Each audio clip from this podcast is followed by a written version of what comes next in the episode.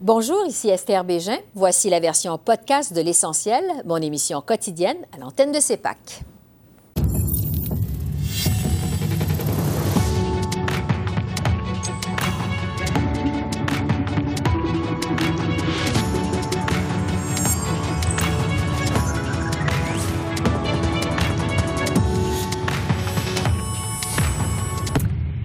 Bienvenue à cette édition de l'essentiel. Le fiasco d'Arif Khan a dominé la semaine à Ottawa. La vérificatrice générale nous apprenait lundi que l'application, qui avait été budgétée au départ à 80 000 dollars, en a plutôt coûté près de 60 millions. En fait, Karen Hogan a expliqué que la gestion de ce programme avait été si mauvaise qu'elle a été incapable d'en établir les coûts exacts.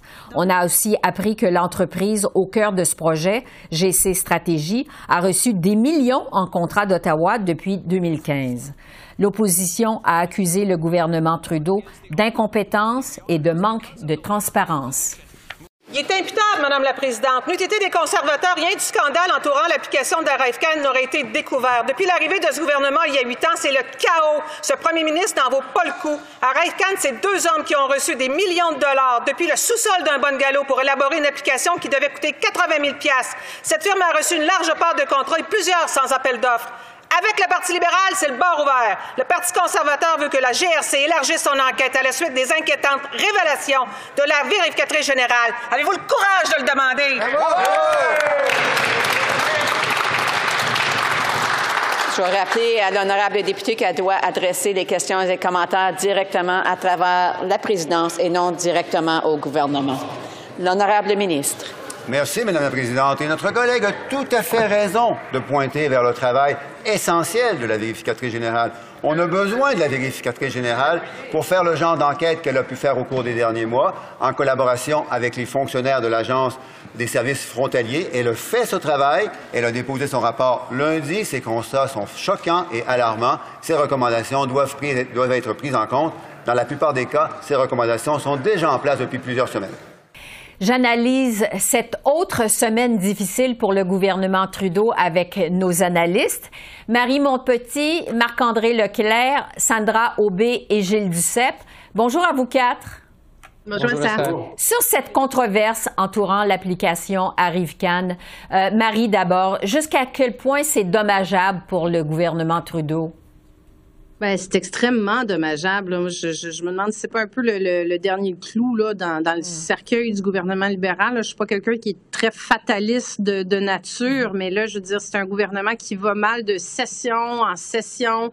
Euh, ils ont eu une mauvaise session l'année dernière. On se disait, bon, est-ce qu'ils vont être capables de reprendre le déçu? Depuis le début de la session parlementaire, c'est encore difficile. Il y a cette tuile qui s'ajoute avec peu de réponses, pas de responsables, pas de reddition de comptes.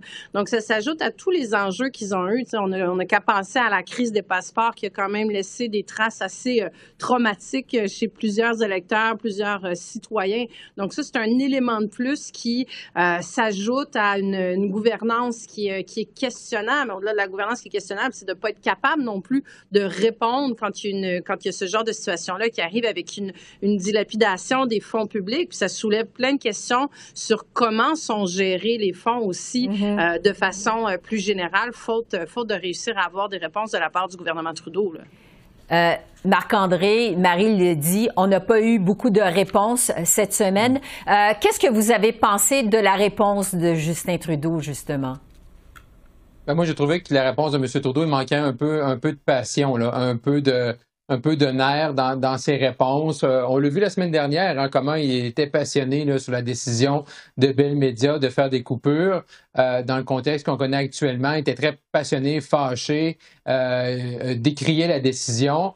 Mais là, il y a toute une retenue là-dedans. C'est sûr que quand tu es le premier ministre, tu n'as pas le choix de faire ça également, de protéger les institutions. Mais je pense qu'avec l'ampleur du dossier qu'on a devant nous, euh, du fiasco avec Arrive Khan, je pense qu'on aurait pu se on aurait dû sentir le premier ministre vraiment euh, la colère dans ses propos, vraiment qu'on va aller au, fond des choses. On le dit un peu autant dans la bouche de M. Trudeau que dans la bouche de certains ministres, mais on ne sent pas que ça vient chercher. Et malheureusement pour lui, c'est comme si cette image-là d'un gouvernement qui a de la misère à gérer les fonds publics là, se résume là, un peu dans l'histoire d'Arif Khan.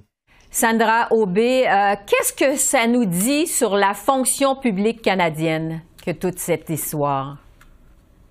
Ça nous dit qu'il y a un méchant coup de barre à donner euh, en matière d'approvisionnement de contrats. Euh, si vous parlez à des, gens qui travaillent dans le secteur dans le secteur privé, des gens qui font affaire avec le gouvernement, euh, ils vous diront déjà que c'est difficile de répondre aux appels d'offres. Maintenant, quand, quand je lisais de mon côté que euh, l'entreprise avait participé à la rédaction de l'appel d'offres, mm-hmm. en fait du contrat, ça, ça, soulève des, des, questions qui sont immenses. Et après ça, au niveau de la reddition de compte, de passer un contrat de 80 000 dollars qui va mener jusqu'à un, dossier qui aura coûté 60 millions, puis on ne sait même pas si on a l'heure juste. Euh, c'est tout simplement de l'ordre de l'inacceptable. Mais dire que c'est inacceptable, à ce moment-ci, ça ne suffit pas. Je pense qu'on a besoin d'avoir une réforme, comme une réflexion. Il y a des enquêtes qui sont en cours, mais il y a besoin d'avoir des gestes concrets et euh, je ne sais pas si ce sera suffisant. Parlons justement de la suite des choses. Euh, Gilles, le Bloc québécois demande la mise sous tutelle de l'Agence des services euh, frontaliers. Est-ce que vous pensez que ça va trop loin? Non, ça va pas trop loin parce qu'on ne peut pas faire confiance à la direction de cet organisme, pas plus qu'au gouvernement. Euh, soit par corruption, soit par incompétence, c'est pas mieux dans un cas ni dans l'autre. Or, cependant, quand on, demande la mise sous tutelle, mm-hmm. euh, il faudrait préciser, je ne sais pas si le bloc l'a fait, j'ai tenté de trouver, j'ai pas vu, que euh, ceux ou celles qui exerceraient la tutelle devraient recevoir l'approbation de la Chambre des communes, de l'ensemble des partis. Parce que si c'est le gouvernement qui nomme quelqu'un qui va exercer la tutelle, euh, je pense que les gens n'auront pas confiance et avec raison.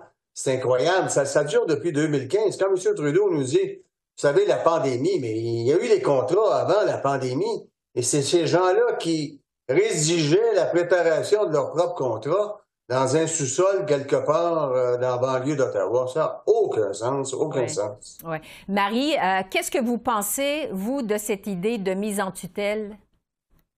Je suis pas certaine que ça vise le, bon problème, Esther. J'ai l'impression que, bon, c'est, c'est, euh, des fois, c'est le genre d'idée qui peut sortir dans un caucus matinal de dire on va demander une mise en tutelle. C'est un, un, c'est un outil de communication, je vais dire comme ça, politique, qui peut, euh, qui peut sembler très fort, mais je pense que ça passe à côté du, euh, du problème principal. Puis comme je le mentionne, de toute façon, ça, ça soulève certains questionnements aussi sur comment, ça, comment ce serait fait. Là, moi non plus, je, je, trouvais qu'il manquait un peu de, de corps et de viande mm-hmm. autour de cette, euh, de cette proposition.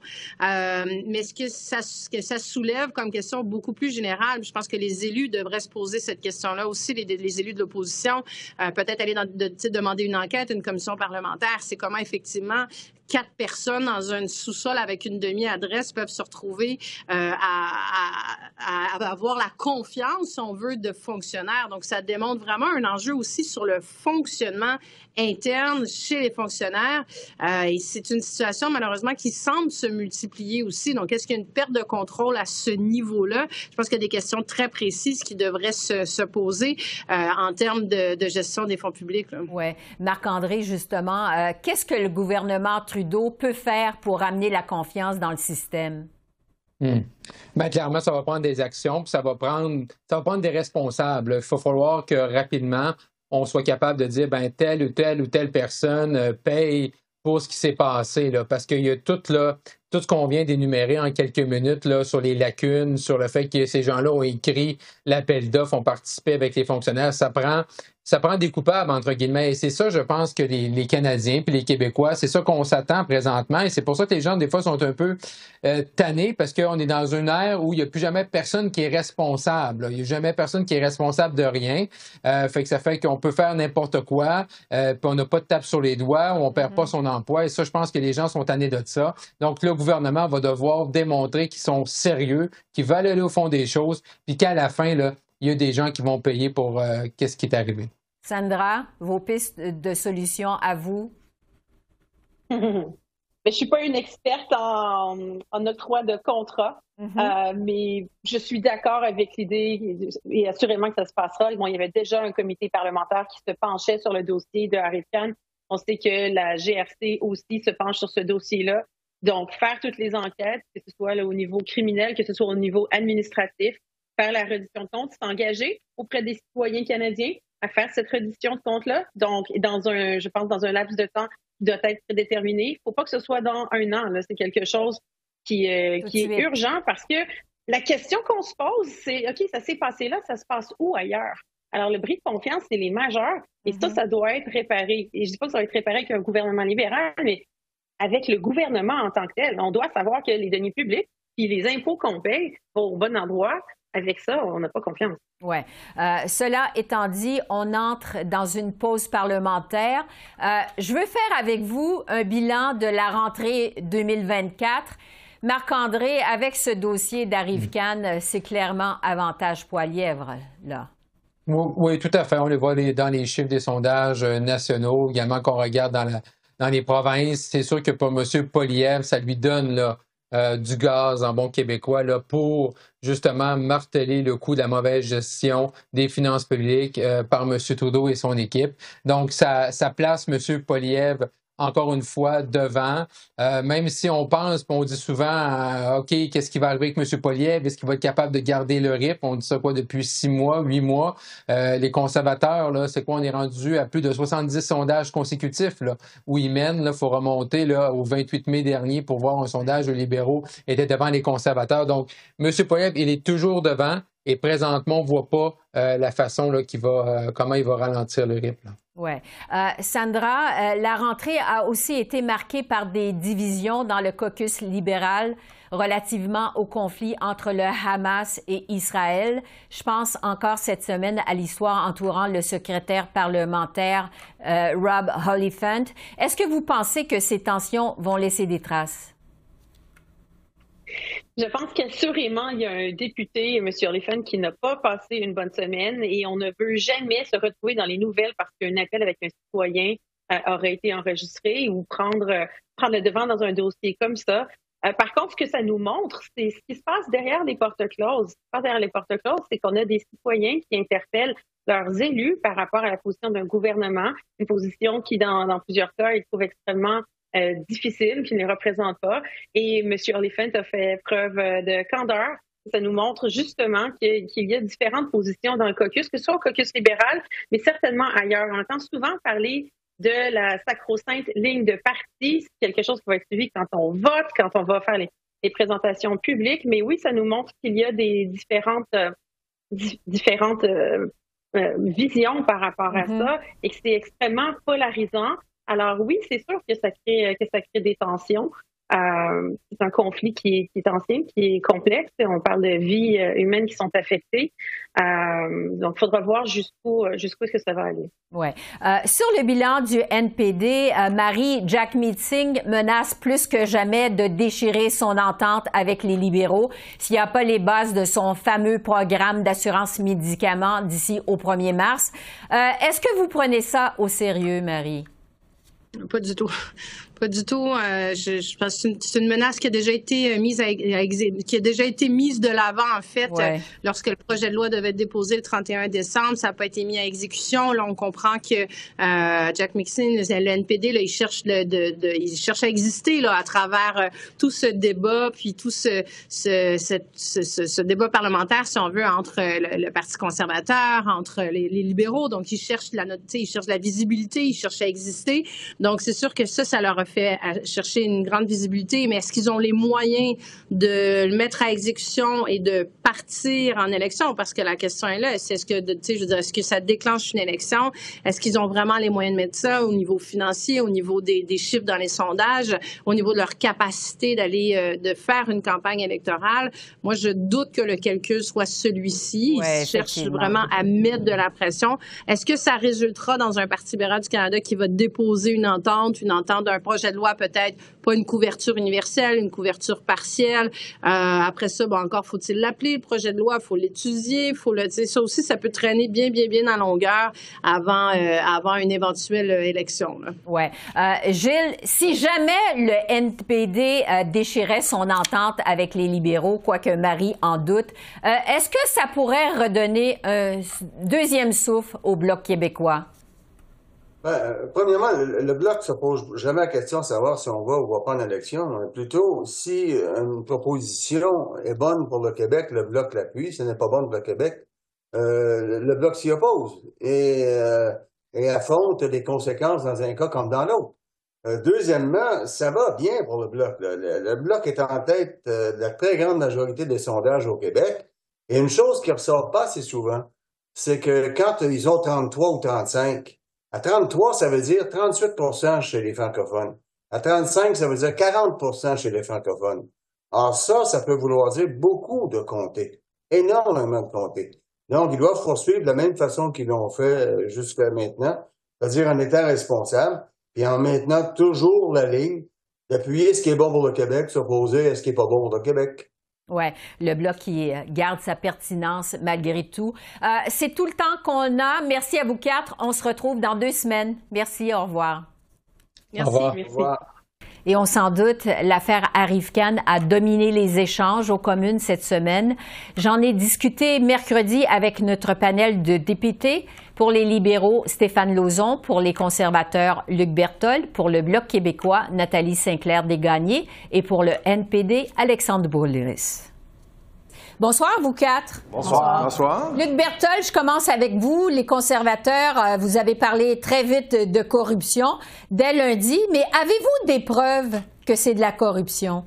C'est pourquoi on demande une enquête de la GRC, puis on demande au gouvernement d'ouvrir les livres et de donner toutes les informations à la GRC, de ne pas bloquer l'enquête de quelque façon que ce soit. Écoutez, quand une application, comme je l'ai dit, euh, coûte 80 000 et que la facture termine à 60 millions, qu'on apprend que la firme qui a eu le plus de contrats est une firme de deux ou quatre personnes, ça a changé, ça a évolué durant la semaine, euh, qui opère à partir du sous-sol d'une résidence, d'un chalet ou d'un cottage, on ne sait plus, bien évidemment, que ça soulève beaucoup de questions. Et évidemment, quand on voit l'ampleur de ce dépassement de coûts, on ne peut pas faire autrement que d'avoir des soupçons de corruption. Nathalie Sinclair-Desgagnés au Bloc, est-ce que vous trouvez que les conservateurs vont trop loin quand ils parlent de corruption? Effectivement, euh, il faut attendre d'avoir les preuves avant d'accuser euh, euh, le gouvernement de corruption. Cependant, le rapport de la vérificatrice générale soulève de sérieuses questions, soulève des cas de, et on précise les mots, des cas de collusion. Quand une entreprise écrit un appel d'offres euh, pour être le seul vainqueur, ça s'appelle de la collusion. De là à crier à la corruption du gouvernement, on attend l'enquête de la GRC pour déterminer les conclusions. Donc, ça va trop loin. Euh, Alexandre Boulris, vous menacez plus que jamais au NPD de mettre fin à votre entente avec les libéraux. Est-ce que ça devient de plus en plus difficile de maintenir en place le gouvernement Trudeau? Bien, vous savez, nous autres, on ne maintient pas les libéraux en place. Nous, ce qu'on fait, c'est aider les Québécois et les Québécoises, les Canadiens à avoir accès à certains services comme les soins dentaires, l'assurance médicaments. C'est là où on Quand force même, vous votez avec le gouvernement. S'ils font ce qu'on leur a demandé de faire c'est qu'on les force de faire des choses qu'ils ont toujours refusées dans le passé pour avoir des gains concrets sur, les gens. C'est sûr que quand des scandales comme ça arrivent, on est d'un parti d'opposition puis on dit ça n'a pas d'allure qu'on ça passe de 80 000 comme contrat à 60 millions. Les choses qu'on aurait pu faire là-dessus, c'est vraiment c'est immense. Mais en plus de ça, c'est qu'ils ont eu 140 contrats QS euh, Stratégie depuis 2015. 140 contrats pour 258 millions de dollars, dont 46 de gré à gré, même pas d'appel d'offres. Mais ça, c'est de la mauvaise foi, de la mauvaise gestion libérale. On est capable d'obtenir des choses pour les gens, mais en même temps de dire que ce genre de scandale-là n'a aucun bon sens, puis on a besoin de faire le ménage. Stéphane Lauzon, euh, la dernière fois qu'on s'est parlé, vous disiez que votre gouvernement prenait la responsabilité pour ce qui est arrivé avec Arrive Khan. Euh, mais qu'est-ce que vous allez faire concrètement pour aller au fond des choses? on a déjà agi. On a déjà agi concrètement. On a déjà en place un processus d'appel d'offres qui est euh, strict dans les règles. Euh, avec des lois. On a aussi un processus de vérification de la vérificatrice générale qui a été mis en place. Donc, on accepte le rapport de la vérificatrice générale. On a déjà travaillé avec euh, l'agence pour qu'on puisse mettre en place euh, des sanctions et des recommandations pour améliorer les services. Puis effectivement, on prend ça très au sérieux et on trouve très déplorable qu'il y ait eu des fonctionnaires qui euh, n'ont pas bien effectué les règlements euh, des appels d'offres. Mhm. Euh, Luc Bertol, donc vous demandez une nouvelle enquête de la VG, une enquête de la GRC. Est-ce que vous êtes convaincu que ça va permettre de faire la lumière sur les contrats accordés Ben, à ben, GC Stratégie? Ben, écoutez, premièrement, euh, je voudrais juste revenir sur le, le fait de prendre la responsabilité. Euh, ce gouvernement-là a été impliqué dans tellement de scandales depuis 2015 où ils en ont finalement pris la responsabilité, mais ils ont été où les conséquences? Ils ont été où? On est dans un système parlementaire où, ultimement, les ministres doivent être responsables des gestes euh, commis, euh, des gestes euh, qui sont euh, justement de cette nature-là, qui sont commis dans leur ministère. Et, et on n'a pas vu de ministre prendre véritablement la responsabilité. Et c'est ça le vrai problème actuellement, c'est c'est le free-for-all dans les ministères. Personne ne craint rien.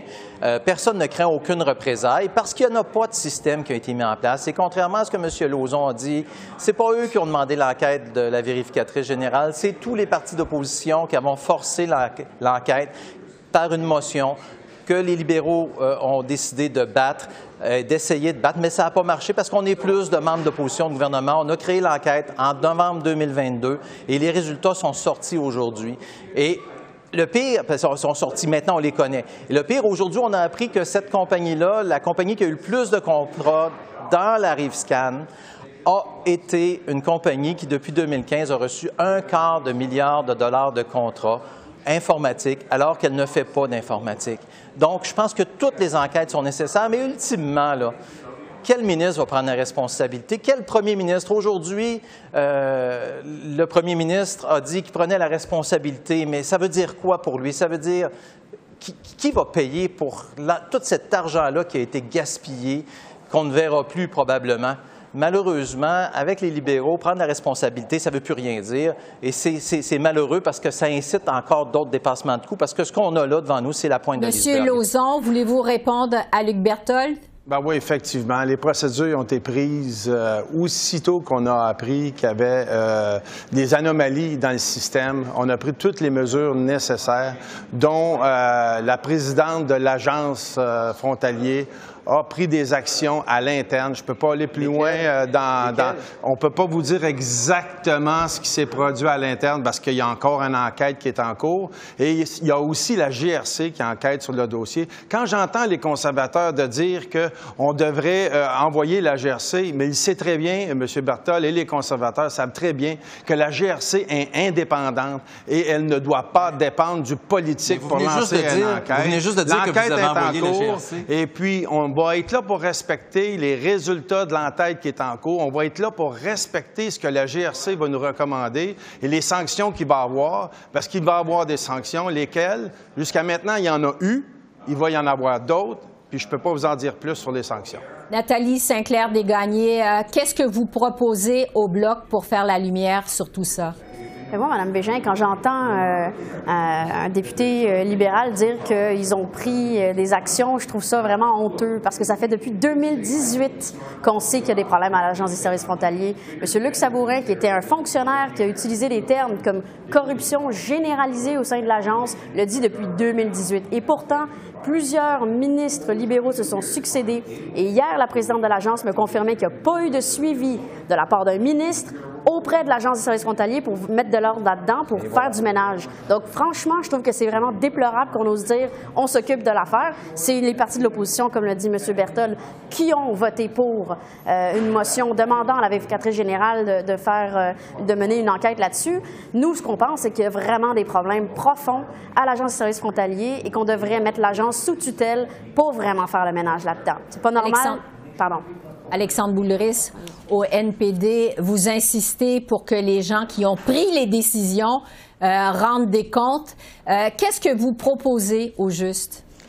Bien, il faut, effectivement, on a voté aussi le, NPD en faveur de cette, de enquête-là. On veut que les comités parlementaires appropriés se penchent sur la question. Évidemment, le dossier euh, est dans les mains de la, la GRC. On verra ce qui va se produire. Je veux juste prendre un petit pas de recul. Là. Pour nous, au NPD, une tendance qui est vraiment dangereuse depuis des années, qui a commencé avec les conservateurs, puis amplifié, accéléré avec les libéraux, c'est notre dépendance envers les sous-traitants en général. Et là, là ce qu'on voit, ce qui risque de, de- qu'on va apprendre, c'est que là, c'est des, gens qui avaient un contrat, qui n'avaient pas les capacités de faire le travail, qui ont donné à d'autres compagnies. Qu'on a des sous-traitants sous-traitants. Les fonctions publiques n'est pas capable de faire le travail parce qu'on donne ça à l'externe. Puis quand on donne ça à l'externe, c'est difficile de suivre. Ce qu'on voit en ce moment, là, c'est qu'il y a un manque de transparence, un manque d'imputabilité. C'est dû en bonne partie par un excès de sous-traitance. Oui. Euh, Stéphane Lauzon, là-dessus? Mais vous savez, euh, tout les, le gouvernement fait affaire avec des agences, avec des sous-traitants, que ce soit en approvisionnement, que ce soit en, en libre-échange ou dans toutes les transactions qu'on a à travers le Canada. C'est une norme connue à travers tous les pays qu'on travaille avec des agences ou des sous-traitants. Maintenant, il y a des normes qui sont en place, bien établies pour respecter ces normes-là, et ils vont faire en sorte que ces normes-là soient extrêmement bien euh, suivies à la lettre à l'avenir euh, pour des cas comme celui-ci. Oui. Euh, Nathalie Sinclair-Desgagnés, je reviens à vous sur cette idée de mise en tutelle de l'Agence des services frontaliers. Qu'est-ce que vous voulez exactement? On souhaite euh, que, par exemple, des personnes externes viennent faire une enquête approfondie et que s'il y a des sanctions amenées auprès de différents membres du personnel, qu'elles soient amenées. On souhaite euh, euh, que le ménage soit fait à l'Agence de services frontaliers. S'il y a une question culturelle dans la manière de traiter, par exemple, avec des consultants, dans la manière euh, euh, de, trouver ça normal d'aller déguster un whisky avec un consultant alors qu'on le sait très bien, parce que moi j'ai été de l'autre côté, j'ai été consultante pendant plusieurs années, euh, on sait très bien qu'on ne peut absolument rien payer à un fonctionnaire. Donc s'il y a quelque chose euh, qui est plus généralisé au sein de l'agence, il faut qu'il y ait des gens de l'externe qui arrivent et il faut qu'ils mettent le ménage dans l'agence. Et on ne croit pas en ce moment que la présidente actuellement est capable de faire le ménage avec les moyens qu'elle a en ce moment. Et l'autre chose aussi, euh, on souhaite que l'agence ou le gouvernement du Canada aille rechercher l'argent des contribuables qui a été dépensé à tort. Donc, c'est important que les contribuables reçoivent cet argent-là, que le gouvernement aille chercher l'argent qui a été dépensé à tort. Luc Bertol, en quelques secondes, trouvez-vous que c'est une bonne idée que cette tutelle-là? Bien, je pense qu'en ce moment, on doit effectivement faire la lumière sur l'ensemble de l'œuvre, mais ultimement, la tutelle aurait dû être décidée par un ministre qui n'a pas pris la bonne décision, qui n'a pas osé faire les gestes, parce qu'il n'y en a pas eu d'action faite par le gouvernement pour corriger cette situation-là qui a atteint euh, ce qu'on a appris cette semaine comme révélation. Donc, euh, moi, je pense que sincèrement, il y a des ministres qui n'ont pas fait leur travail. Les ministres sont imputables devant le Parlement et devant la population canadienne, je pense qu'il y a un ministre qui devra euh, répondre de ces actes-là, c'est sûr. En fait, on n'a pas fini d'en entendre parler, c'est certain. Merci à vous quatre. C'est tout le temps qu'on a. Merci. Merci Bonne soirée. Au revoir. Enfin, euh, le premier ministre Trudeau a qualifié de monstre le président russe Vladimir Poutine. Il réagissait ainsi à la mort en prison d'Alexei Navalny, l'opposant numéro un au Kremlin. M. Trudeau a salué son courage. Je veux prendre un moment pour euh, qu'on se souvienne d'Alexei Navalny et de reconnaître sa lutte, son courage, son engagement envers un monde meilleur pour tous, son patriotisme russe de vouloir un meilleur avenir pour la Russie. Euh, Vladimir Poutine a toujours eu profondément peur de lui et de ce qu'il représentait. Et c'est sur nous maintenant de continuer à lutter pour l'Ukraine, à lutter contre l'autoritarisme et de lutter pour, euh, pour nos valeurs. Alors voilà, c'est comme ça qu'on a vu l'essentiel de l'actualité de cette semaine sur la colline du Parlement à Ottawa. Esther Bégin qui vous remercie d'être à l'antenne de CEPAC, la chaîne d'affaires publiques par câble. Je vous souhaite un excellent week-end et je vous dis à bientôt. Au revoir.